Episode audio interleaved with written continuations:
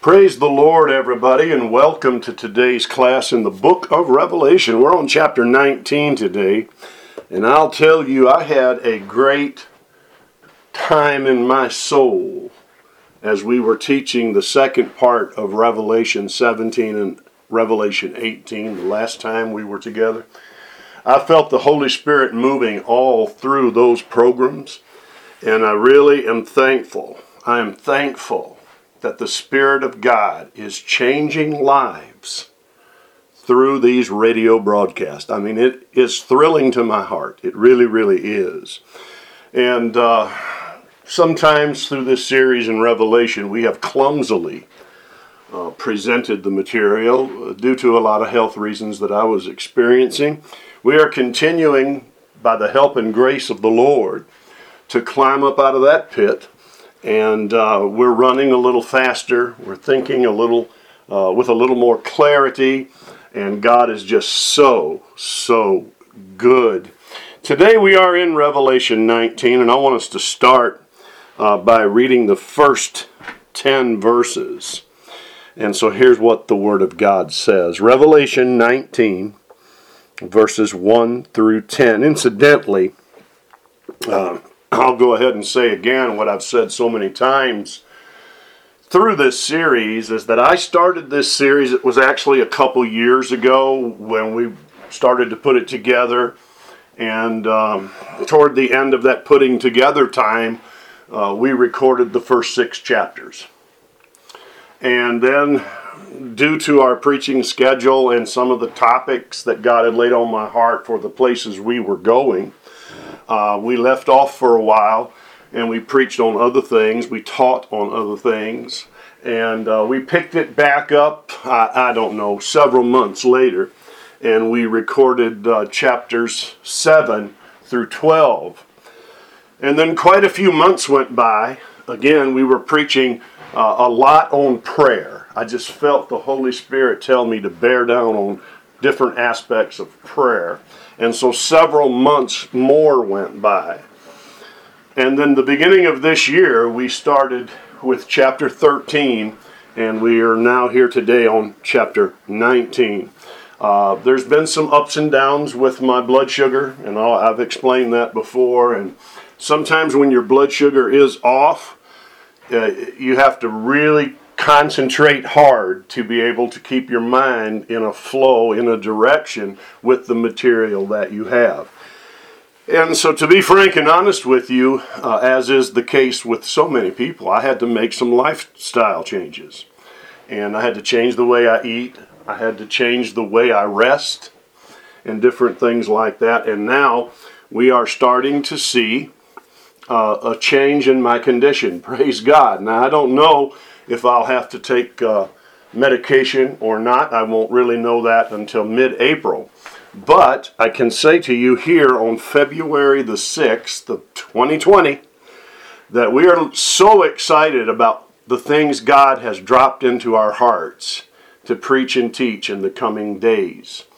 Uh, I made mention, I think it was uh, on part two of chapter 17 of the book of Revelation, when we taught that, I made mention of um, some things that are taking place in the world of science today relative to uh, robotics and transhumanist and all different kinds of things like that. And we are looking forward to putting together a, a program on some of that in the not too distant future. And so God is so good. He brings us through our valleys you know, life isn't just one big mountaintop.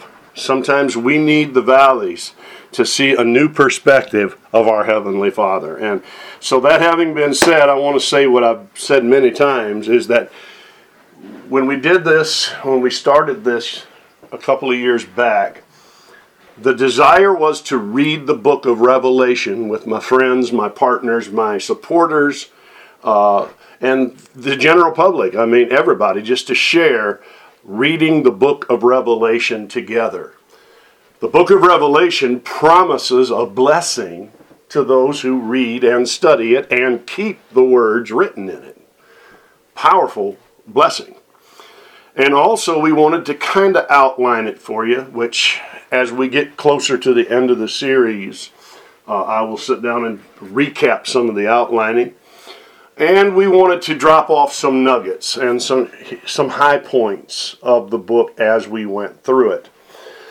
Were we to sit and try to do each uh, subject of the book really in depth in word studies and in historical reference, uh, we would be here for 10 years just teaching this book.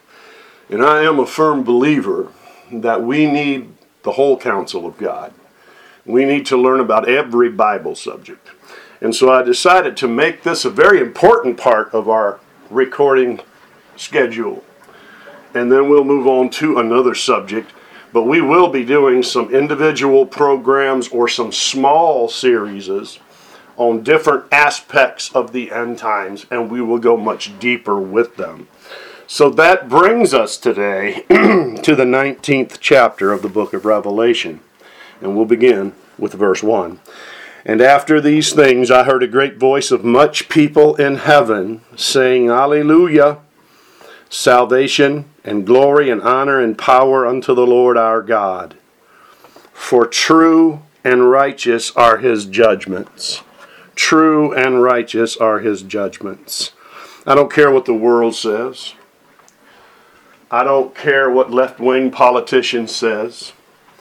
God's ways are true, and God's ways are right, and God's ways are holy, and He has every right to expect these things from us.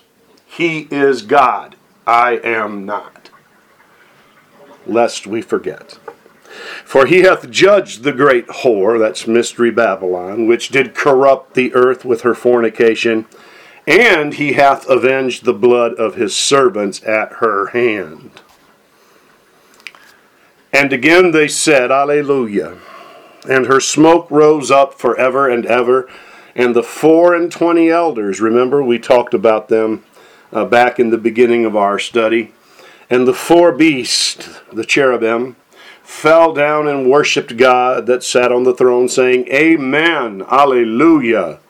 So they echo the sentiment, Hallelujah, Alleluia, Alleluia. And a voice came out of the throne saying, Praise our God, all ye his servants, and ye that fear him, both small and great. And I heard, as it were, the voice of a great multitude and as the voice of many waters, and as the voice of mighty thunderings, saying, Alleluia! For the Lord God omnipotent reigneth. Now, the word omnipotent, of course, means all powerful. Hallelujah to the Lamb of God forever. The Lord God all powerful reigns. Let us be glad and rejoice and give honor to him, for the marriage of the Lamb has come is come, I should say.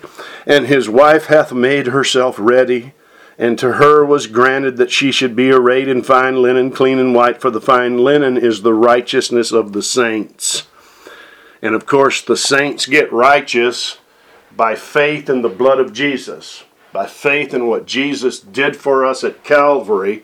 And God then imputes the righteousness of Christ to me upon my faith. I don't deserve it, I cannot earn it, but God has given it because I have faith in His Son. I have faith in Jesus Christ. I trust Him for my salvation. And then I trust Him for every other aspect of my daily walk with the Lord. Praise God.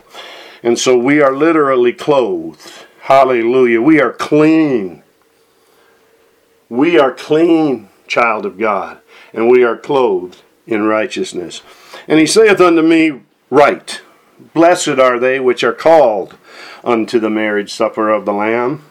And he saith unto me, These are the true sayings of God. And I fell at his feet to worship him. And he said unto me, See thou do it not. I am thy fellow servant, and of thy brethren that have the testimony of Jesus. Hallelujah to the Lord. Worship God. For the testimony of Jesus is the spirit of prophecy. Praise God. Everything Jesus spoke. Listen to this. Jesus was the one who he was he's the word. He's the living word. And in the beginning when nothing existed, everything the Word said was created. Amen?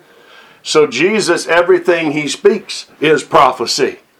And, and even when we take a word from one of the epistles of Paul or wherever in the Bible, the Psalms, the prophets, whatever, and the Holy Spirit begins to apply that word to our heart and life, that word is speaking to us of what we shall be in the future also.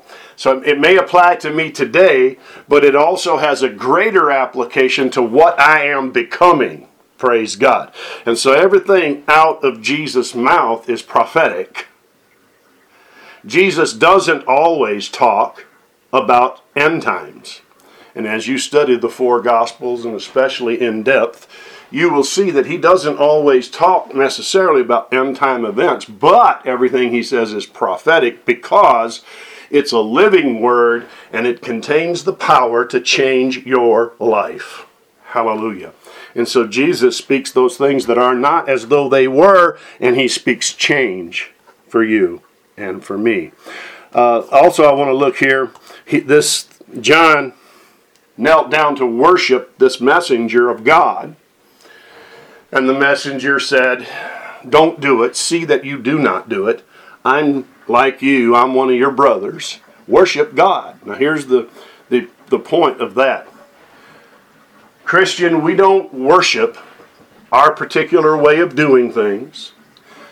Uh, there's other people that do things a little bit differently that love God too and are saved by the blood of Jesus. We don't worship saints. We don't bow before statues of old Christians. We don't worship uh, the Virgin Mary.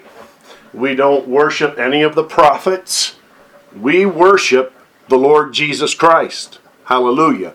And so we have to line our worship up with the way God has said He will receive worship.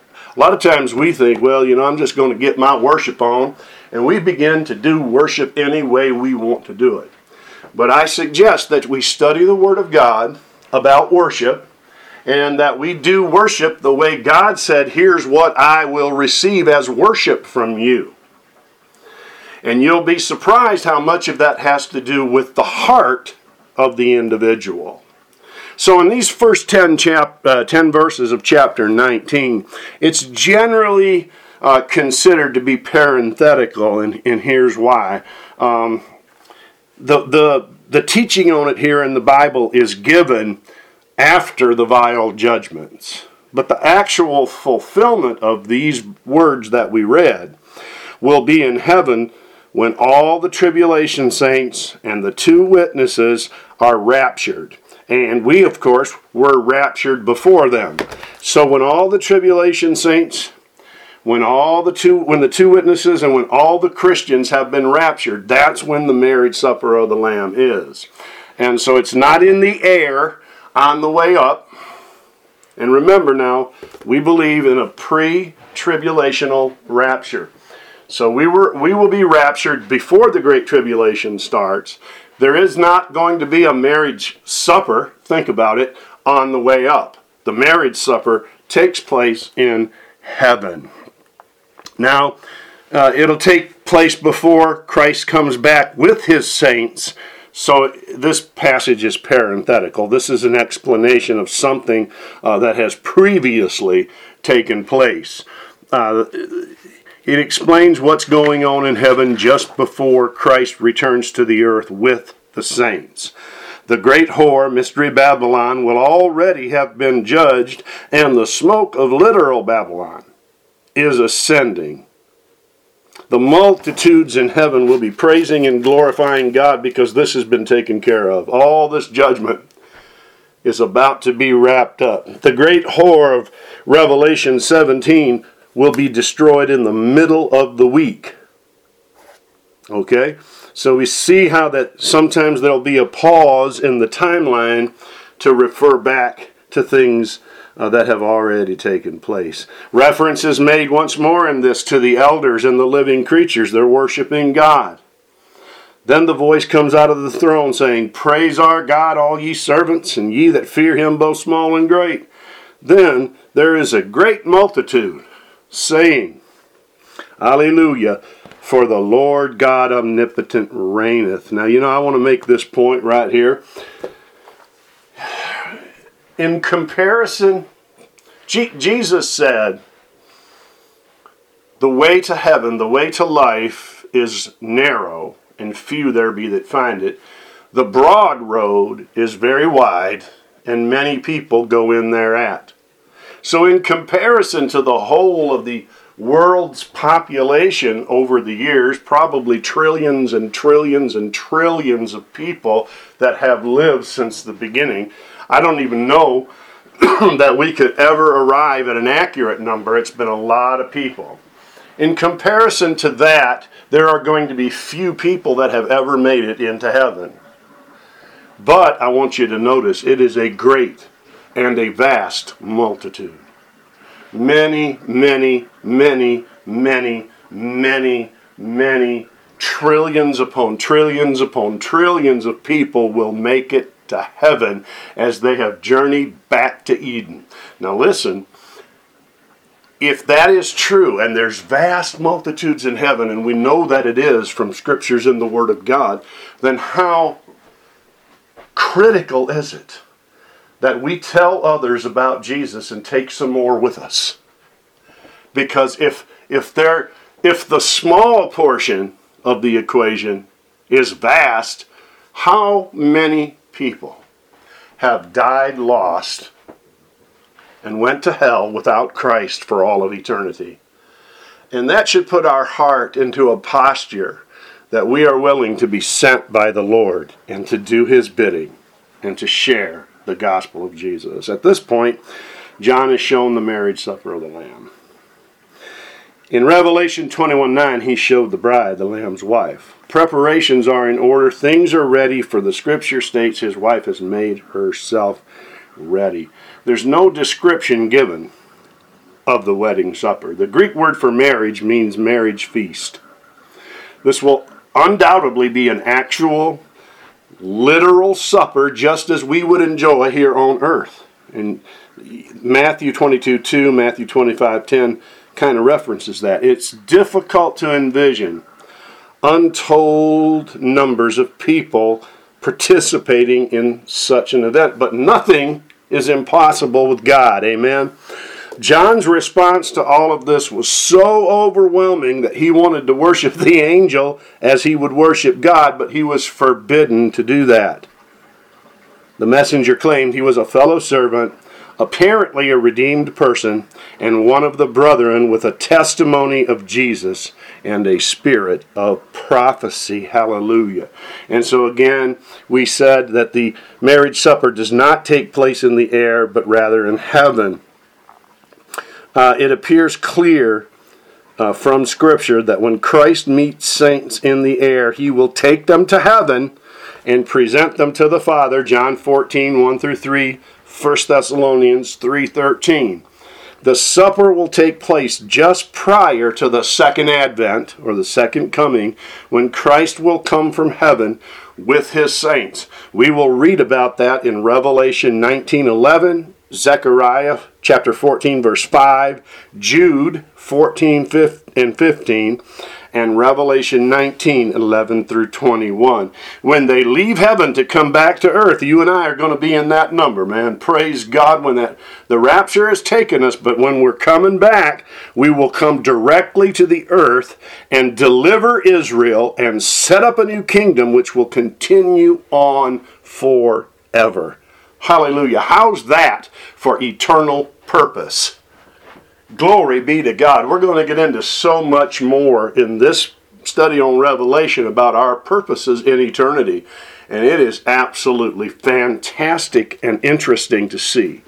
Uh, so now that brings us to Revelation 19, uh, verse 11. And I saw heaven opened, and behold, a white horse. Now, this white horse rider here is Jesus Christ. The white horse rider of Revelation 6 was the Antichrist. He went forth conquering and to conquer. Now listen, when Jesus comes back on a white horse, there is no doubt about the outcome of this battle. Jesus has come back to wrap it up, honey. He's come back because God has had enough. God's had enough of the sin, the wickedness, the evil, the murder of his people, as we talked about in uh, chapters 17 and 18 of the book. And so here comes Jesus on a white horse. It says, He that sat upon him was called faithful and true. And in righteousness he doth judge and make war. There are no unrighteous wars with God. Now, men create and involve themselves in unrighteous wars all the time. In fact, they're all unrighteousness, rooted in the sin nature. But when God makes war, it's always the right thing to do. Hallelujah to the Lamb forever. His, now look at Jesus here. His eyes were as a flame of fire, and on his head were many crowns, and he had a name written that no man knew but he himself. And he was clothed with a vesture dipped in blood, and his name is called the Word of God. Now there, there it tells you again. It said it already once in the John's Gospel, but G, one of Jesus' names is the Word of God. And the armies which were in heaven followed him upon white horses, clothed in fine linen, white and clean. Again, the blood of Jesus makes us clean.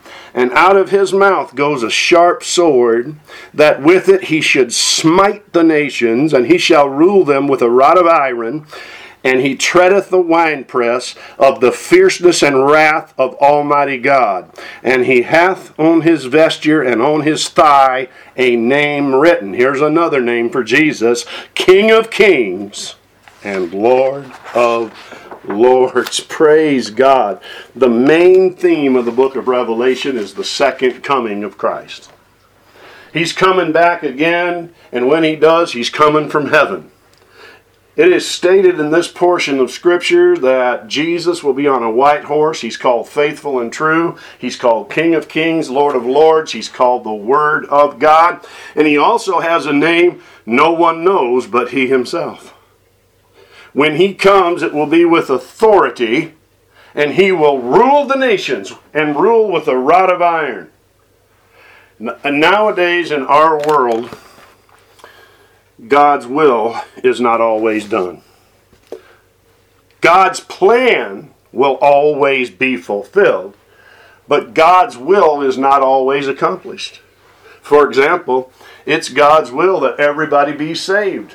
He is not willing that any should perish, but that all should come to the knowledge of the truth, the scripture says. But all men are not saved because of man's choice and because of sin that Satan has sowed in the planet over thousands of years. It's also God's will, I believe personally, that every single person be healed.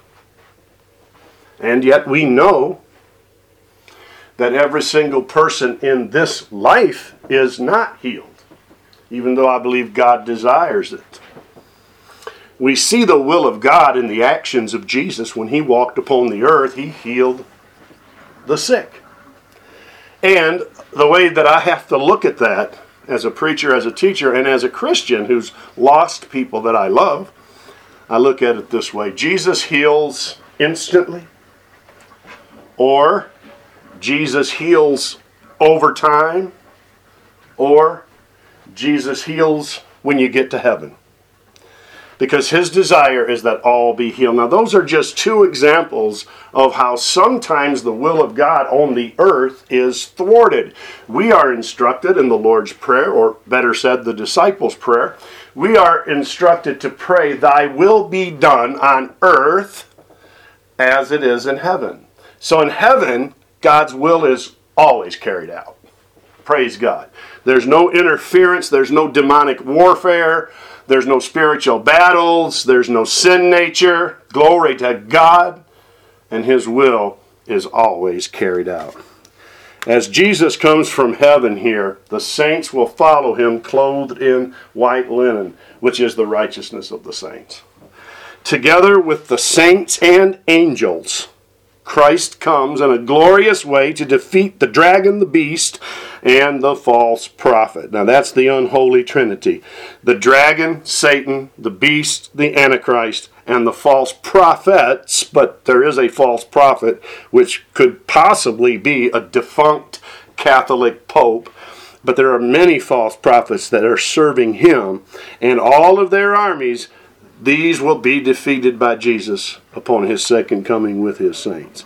Israel will be delivered, hallelujah, and a reign of righteousness will be established on earth.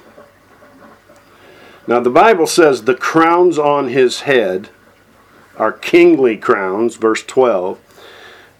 The Greek is diademata, and that means kingly crowns. Again, his name, King of Kings. This is in contrast to Stephanos, which is Greek, for the victor's crowns of the elders in Revelation 4 4. So here you have two different Greek words, both translated in our English language as crown, but one is the kingly crown, diad, uh, diademata, and one is the victor's crowns that the elders are wearing, Stephanos. There are many scriptures that refer to the second coming of Christ. In the Old Testament prophets, there's much testimony about this. Uh, Enoch in Genesis 5 21 through 24, also in Jude 14 and 15. Jacob in Genesis 49:10, Balaam Numbers 24:7 and Numbers 24:17 through 19, Isaiah in Isaiah 59:20 and 63 1 through 5, Jeremiah in Jeremiah 23 5 and 6 and 25 30 through 33, Ezekiel uh, 34 23 verses 29, Daniel chapter 2 verses 44 45, chapter 7 uh, verses 13 and 14, Hosea chapter 2 verses 18 through 23, chapter 3 verses 4 and 5, and etc., etc. There are so many more. In the New Testament, Luke, Peter, Paul, John, and Jude all refer to the second coming. Uh, Matthew as well. So there's just so many references into the from the Word of God that let us know that this event is a separate event from the rapture. they happen approximately seven years apart, and that we come back with Christ at this time. And so there's always been much speculation to the timing of his coming. And I'm going to tell you right now, it is foolish to try to set dates. And Jesus warned us about setting dates. Matthew 24, verses 32 through 51, and 25, verse 13. However, we, we cannot know the day or the hour for the rapture. Okay, but now follow me. We do not know how long the inter the interval time will be between the rapture and the start of the great tribulation. We're not told how long it will be, but we do know there is a space of time between after the rapture and the start of the great tribulation. Mainly because I would presume that they are in peace process talks and the tribulation starts when the Antichrist signs a peace treaty with the nation of Israel. He somehow he brokers peace in the Middle East. He makes peace between Israel and her Arab neighbors. Somehow. And we don't know how that's going to be. But anyway, that is what starts the tribulation. The rapture is not the, the trigger for the, the Great Tribulation. The signing of that peace covenant is. And we don't know how long that is. However, people that will be alive on planet Earth who have given their heart to Christ, and I believe that God will supernaturally imbue them with wisdom, they will be able to calculate from the signing of that peace treaty very, very close to the second coming of Jesus with his saints because they tell you exactly how many days you count uh, in the book of Revelation, although there is another gap in the timeline, and we've narrowed that down to about 75 days, and we'll cover that another time. But anyway, we don't set uh, dates for any coming. Uh, we know that the second coming will be uh, approximately seven years give or take some few weeks, maybe months, after the rapture of the church. And I'm going to leave that alone right now because I am looking at putting a, a, message together on the time delays of the book of Revelation, but we haven't gotten there yet. We hold to a premillennial second coming with the rapture prior to the tribulation, as we have explained many times. The Antichrist, fully engaged in his diabolical activities, is destroyed here in 19 Revelation when Christ comes. Uh, and we'll get to that in a minute. The millennium will follow Jesus' second coming. Christ will return immediately following the tribulation at the Battle of Armageddon, and the tribulation is just before the millennium, according to the biblical timelines in Matthew 24 15 through 31 and Zechariah 14. The millennial kingdom will be a literal kingdom, and that's important to understand because many people say that the church has been in the millennium since the resurrection. And I guess, I guess they don't understand that millennium means 1,000 years, not two, not three. It's a literal 1,000 years of peace and a millennial reign of Christ and the saints. And you can look this at uh, Revelation 5, 9, and 10. 11, 15, 21 through 10, Daniel chapter 2, 44, 45, 7, 13, and 14, and Zechariah 14. It's a literal kingdom. The resurrection of the righteous, those who were saved after the rapture, takes place before the millennium, and they live and reign with Christ during the millennium. Let me say this so you throw a little more clarity there, maybe, or maybe I'll just muddy the waters even more. I don't know.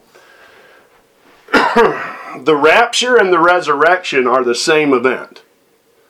When the rapture takes place, every saint of God that's ever lived from Adam until the time of the rapture will be raised from their graves. And it says, Then we will meet them in the air and go up together. That is the end of the age of grace. That is the end of the Christian era. And the Old Testament dead have lived in paradise and then when Jesus came after the cross, he went there to paradise, which was in the lower parts of the earth, right across a great gulf from hell. Now, Satan had a right to take every man there, but he did not have a right to punish those who looked forward futuristically to the sacrifice of God that would take away the sins of the world, which was Jesus. So when Jesus had completed that sacrifice, he went down to paradise or Abraham's bosom. He took all of those held captive there. They were not in the burning fires of hell. Don't misunderstand me. They were in paradise. There was there was paradise was the upper portion, sometimes referred to as the grave in the Bible there was a great gulf between paradise and the burning hell side. And so the, the saints of God were not being punished because they had faith in the sacrifice that was to come. And when Jesus finished his work on the cross, he went and got them and he took them to heaven. Okay? So paradise today is empty. Hallelujah. Possibly even moved to the glorious heaven of heavens. But when the rapture takes place, the bodies will come forth. See, when a Christian dies in this life, in this age of grace, instantly the soul and the spirit goes to be with Jesus. Aren't you glad? There's no such thing in the Bible taught as soul sleep. So that is before the rapture. And then after the rapture, the soul and the spirit still goes to be with Jesus when they die during the tribulation, but they do not have a glorified body yet. And that will take place during the millennium. It'll take place right before the millennium and going on into it. And then they also, the tribulation dead, tribulation dead in Christ, we should say, will rule and reign with Jesus Christ. Hallelujah. There are many signs and prophecies that must take place prior to the coming of Christ back to the earth. For example, we've talked about it, there will be the establishment of a revised Roman Empire as well as the revised Grecian Empire, Daniel 2 38 through 44. Daniel 7, 23 through 24, Daniel 8, 20 through 25, Daniel 11, 35 through 45.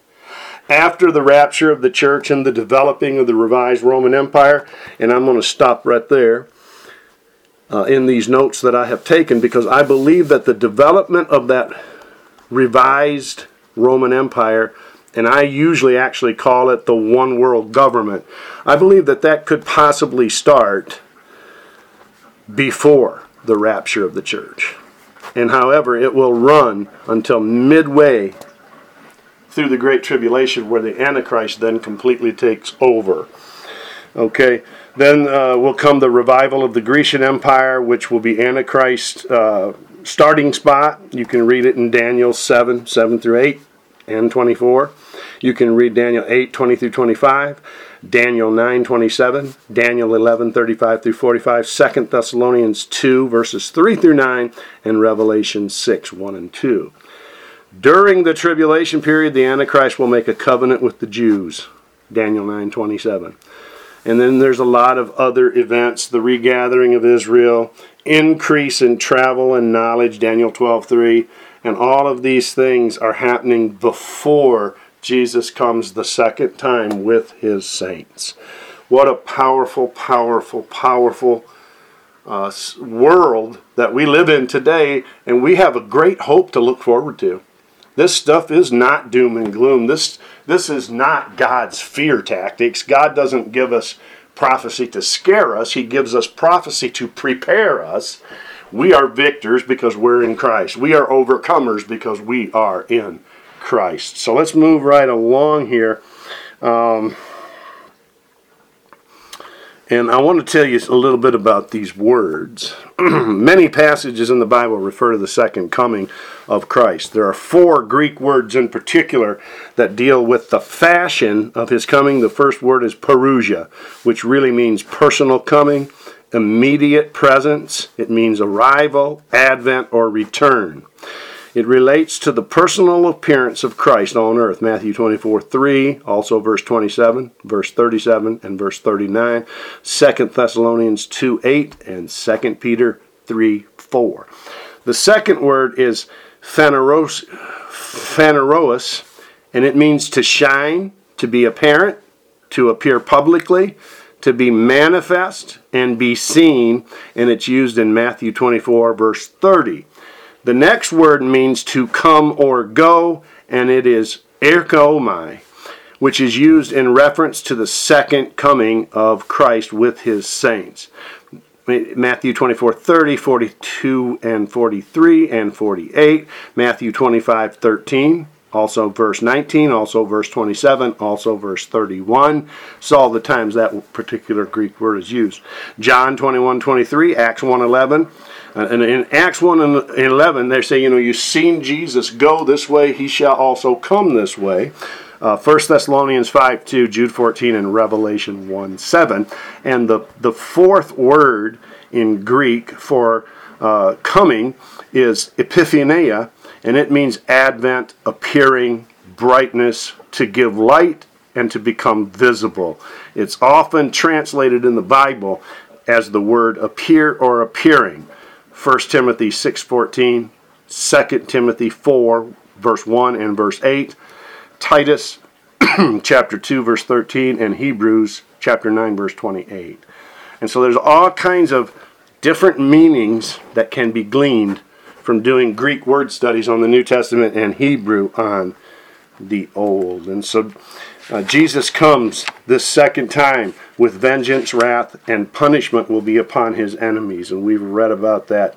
Many, many passages in the Bible talk about that. Destruction will be on the ungodly, just as a great flood.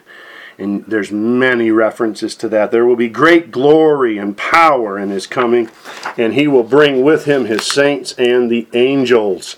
Also read Zechariah chapter 14, verse 5 and verse 11, and first, uh, 2 Thessalonians 1, verses 7 through 10. And now we come to the demise of the beast. And this is at the end of the Battle of Armageddon. And all I have no idea how long the Battle of Armageddon is going to take.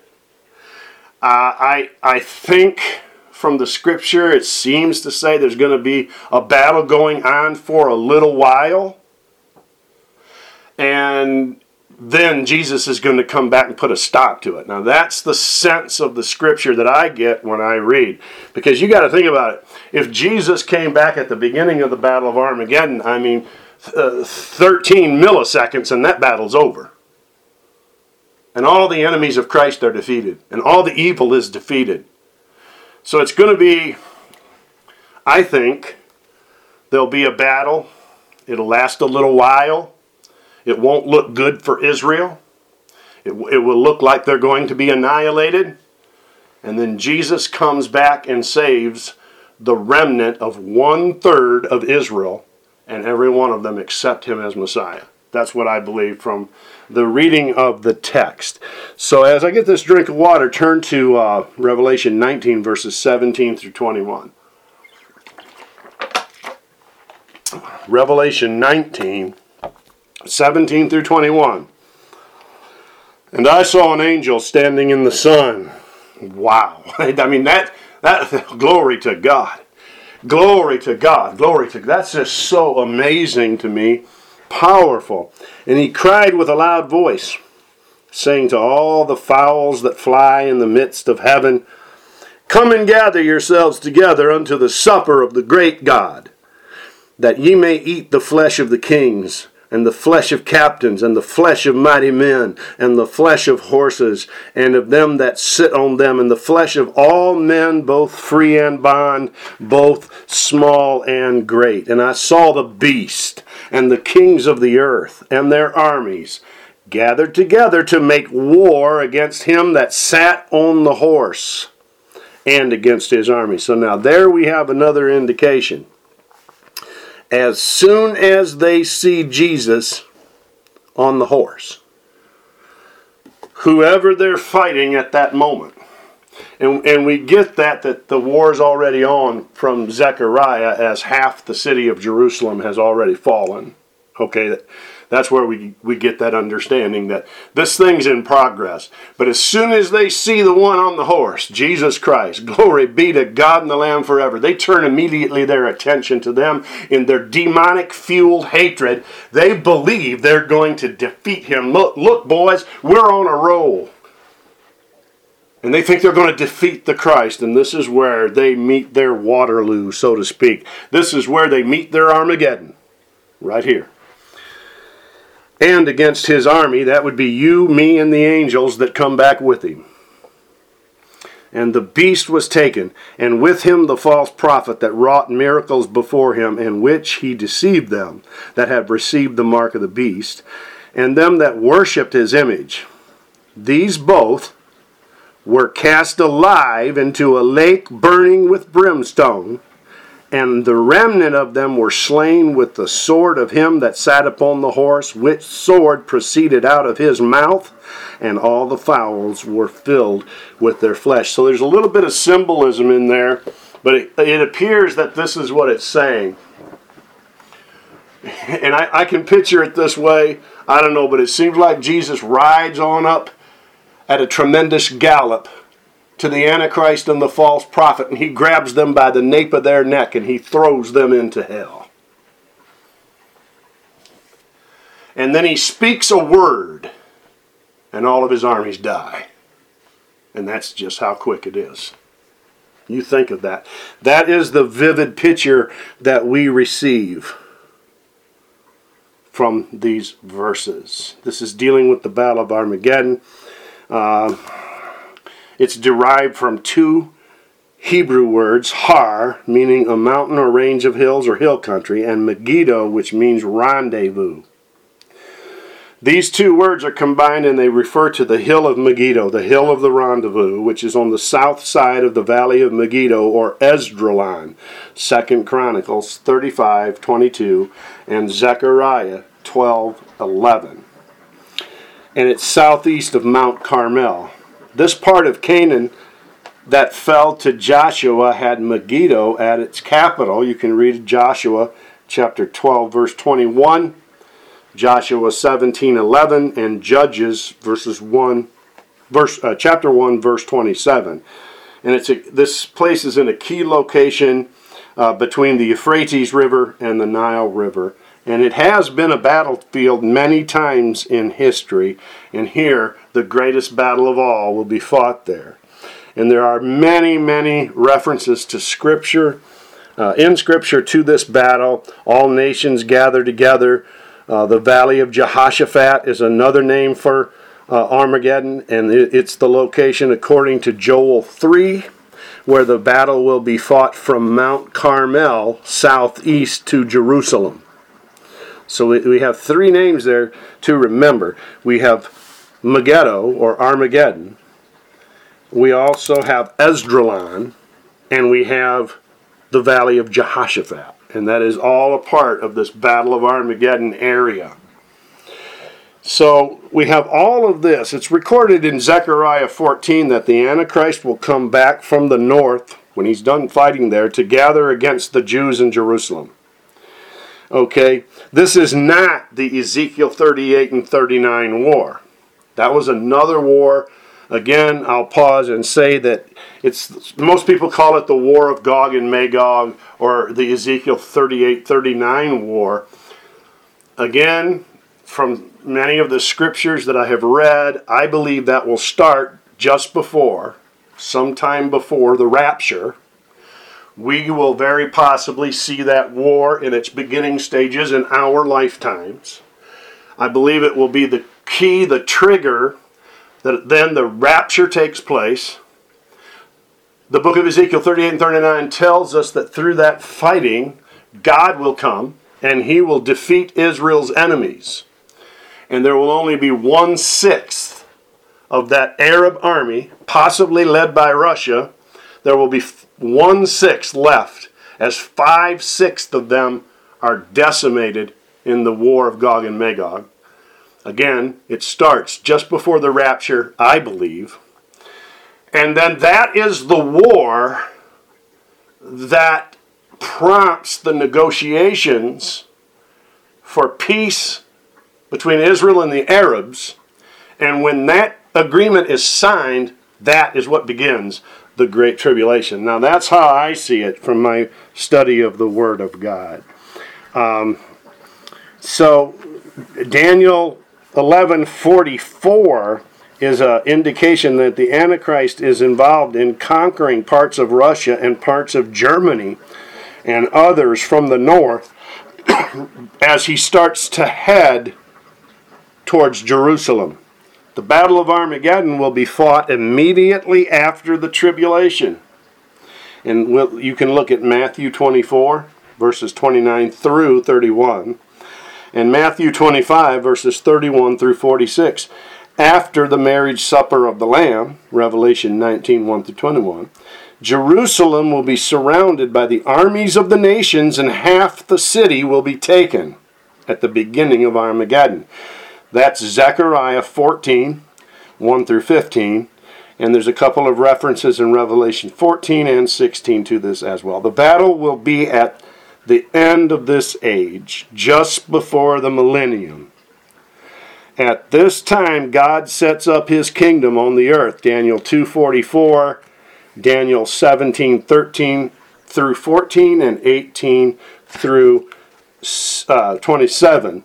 This battle of Armageddon brings to a conclusion Daniel's 70th week. Daniel 9:27, Revelation 13:5, Revelation 19:11 through 21. And this begins, this begins the day of the Lord. 2 Thessalonians 2, 1 through 12. 1 Thessalonians 5, 1 through 3. Revelation 19, 11 through 21, and Revelation 20 that we're coming to next, verses 1 through 3. At Armageddon, ladies and gentlemen, the he- uh, armies of heaven under Christ will battle the armies of the earth led by the dragon, the beast, and the false prophet. Allied with Christ will be earthly Israel. Zechariah 14, verses 1 through 15. The angels of God will also be allied with Christ. Matthew 25, 31 through 45. And 2 Thessalonians 1, 7 through 10.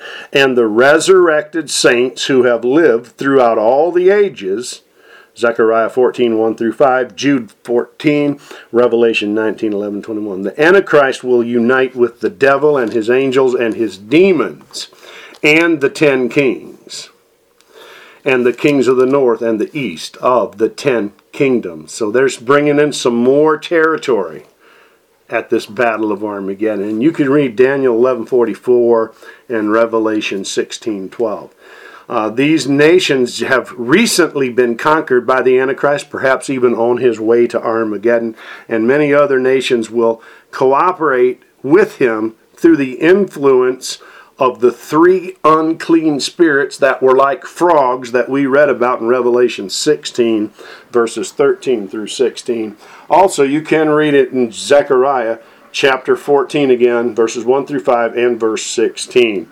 The Antichrist and the armies under him will be totally obliterated at the Battle of Armageddon, which, with the exception of the sixth part, which shall live. And it's kind of what the Lord did in the Gog and Magog war.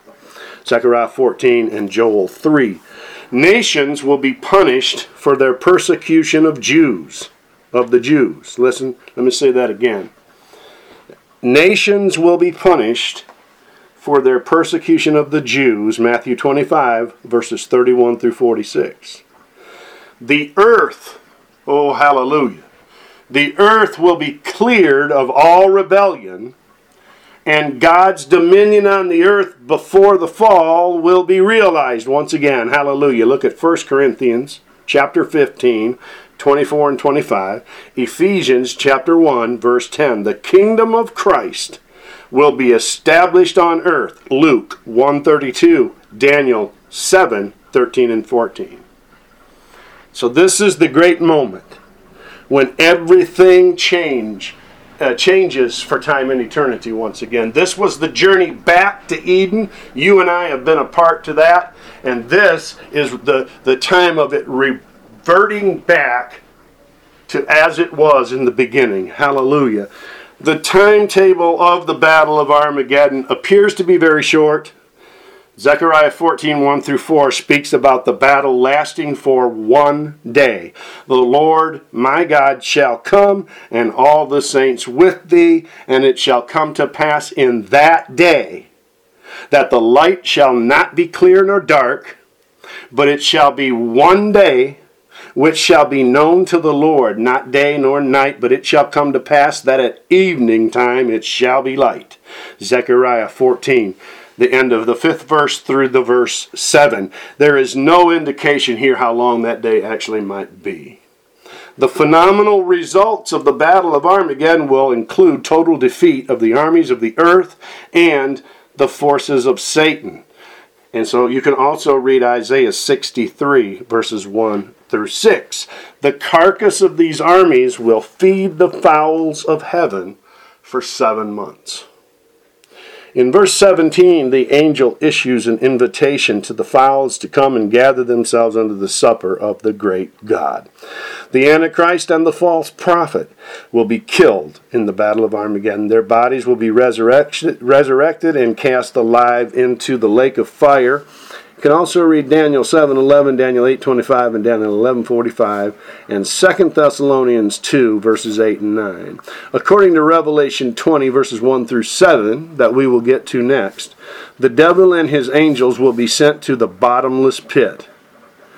In this great battle, Israel will be delivered and vindicated once and for all. Praise God. God is setting up an eternal kingdom. And we're going to look at the beginnings of it next uh, time that we come together around the book of Revelation to study as we begin our study in Revelation chapter 20. There's three chapters left. And so I'm going to break it down like this. And there, during the teaching, there will be some rabbit trails probably and some interludes that we will show you. But we're going to say chapter 20 the millennial age and the great white throne judgment. Let me make a mention of this at the beginning. Uh, at the great white throne judgment, not one single solitary Christian believer will be there. Not one. Their judgment took place after the rapture, during the, during the time the great tribulation was going on on earth. the believers were at the judgment seat of Christ in heaven. They had been raptured. Jesus took them back to heaven. They have the marriage supper of the Lamb. They stand before the judgment seat of Christ. The judgment seat of Christ that you read about in the Word of God, it's also called the Bema seat. It has no reference to salvation whatsoever. If you're a, uh, a Christian, if you're a born again believer in Jesus, and you're st- you go in the rapture, you're not going to be judged over your sins. They've already been washed away, hallelujah, by the precious blood of Jesus Christ. The judgment seat of Christ, the Bema seat, has to do with our works and our rewards. Sometimes people uh, mention to me, you know, brother, you, you preach that salvation is by faith and grace, but yet you also say that you need to be obedient and you need to do the works, the good works that Ephesians, I think it's Ephesians 2 and 10, tells us that we are his workmanship, created in him for good works.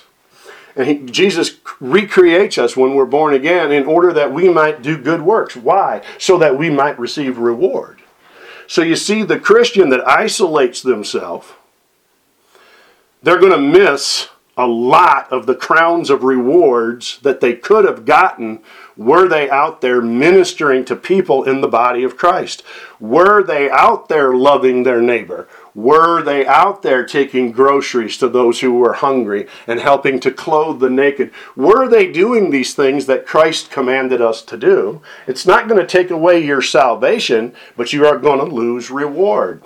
And we're not going to talk a whole lot about that in this uh, particular series, but uh, we may do a series in the future on the judgment seat of Christ. So, yes, you're saved by faith and grace, but here's the thing you're not saved by faith and grace to keep living for yourself. You're called as a Christian to live for the benefit of others. And you're called to do these works, and then one day Christ will reward you. He will look at your heart, and that's what it that's the judgment seat of Christ. The great white throne judgment will not have one single Christian there. It is only for the unsaved, and the verdict is all the same. There's also a judgment of nations relative to how they treated Israel. The verdict will be the same for the, the people who are at the great white throne. It is a judgment, it shows them they are guilty, they have no excuse, and they are sentenced to eternal hell. And we do believe that hell is eternal. I, I don't believe that people go to hell for a little while and then God annihilates them. I really can't seem to see that in the scriptures. Heaven's eternal and hell is eternal also. And so that's what we're coming to uh, in chapter 20, the, the millennial age and the great white throne judgment. And then in chapters 21, uh, and 22, we come to the eternal kingdom and the concluding invitation. And that's going to be very interesting when we get to it. So, three chapters left. Praise God. I have had a blast reading and studying the book of Revelation with all of you.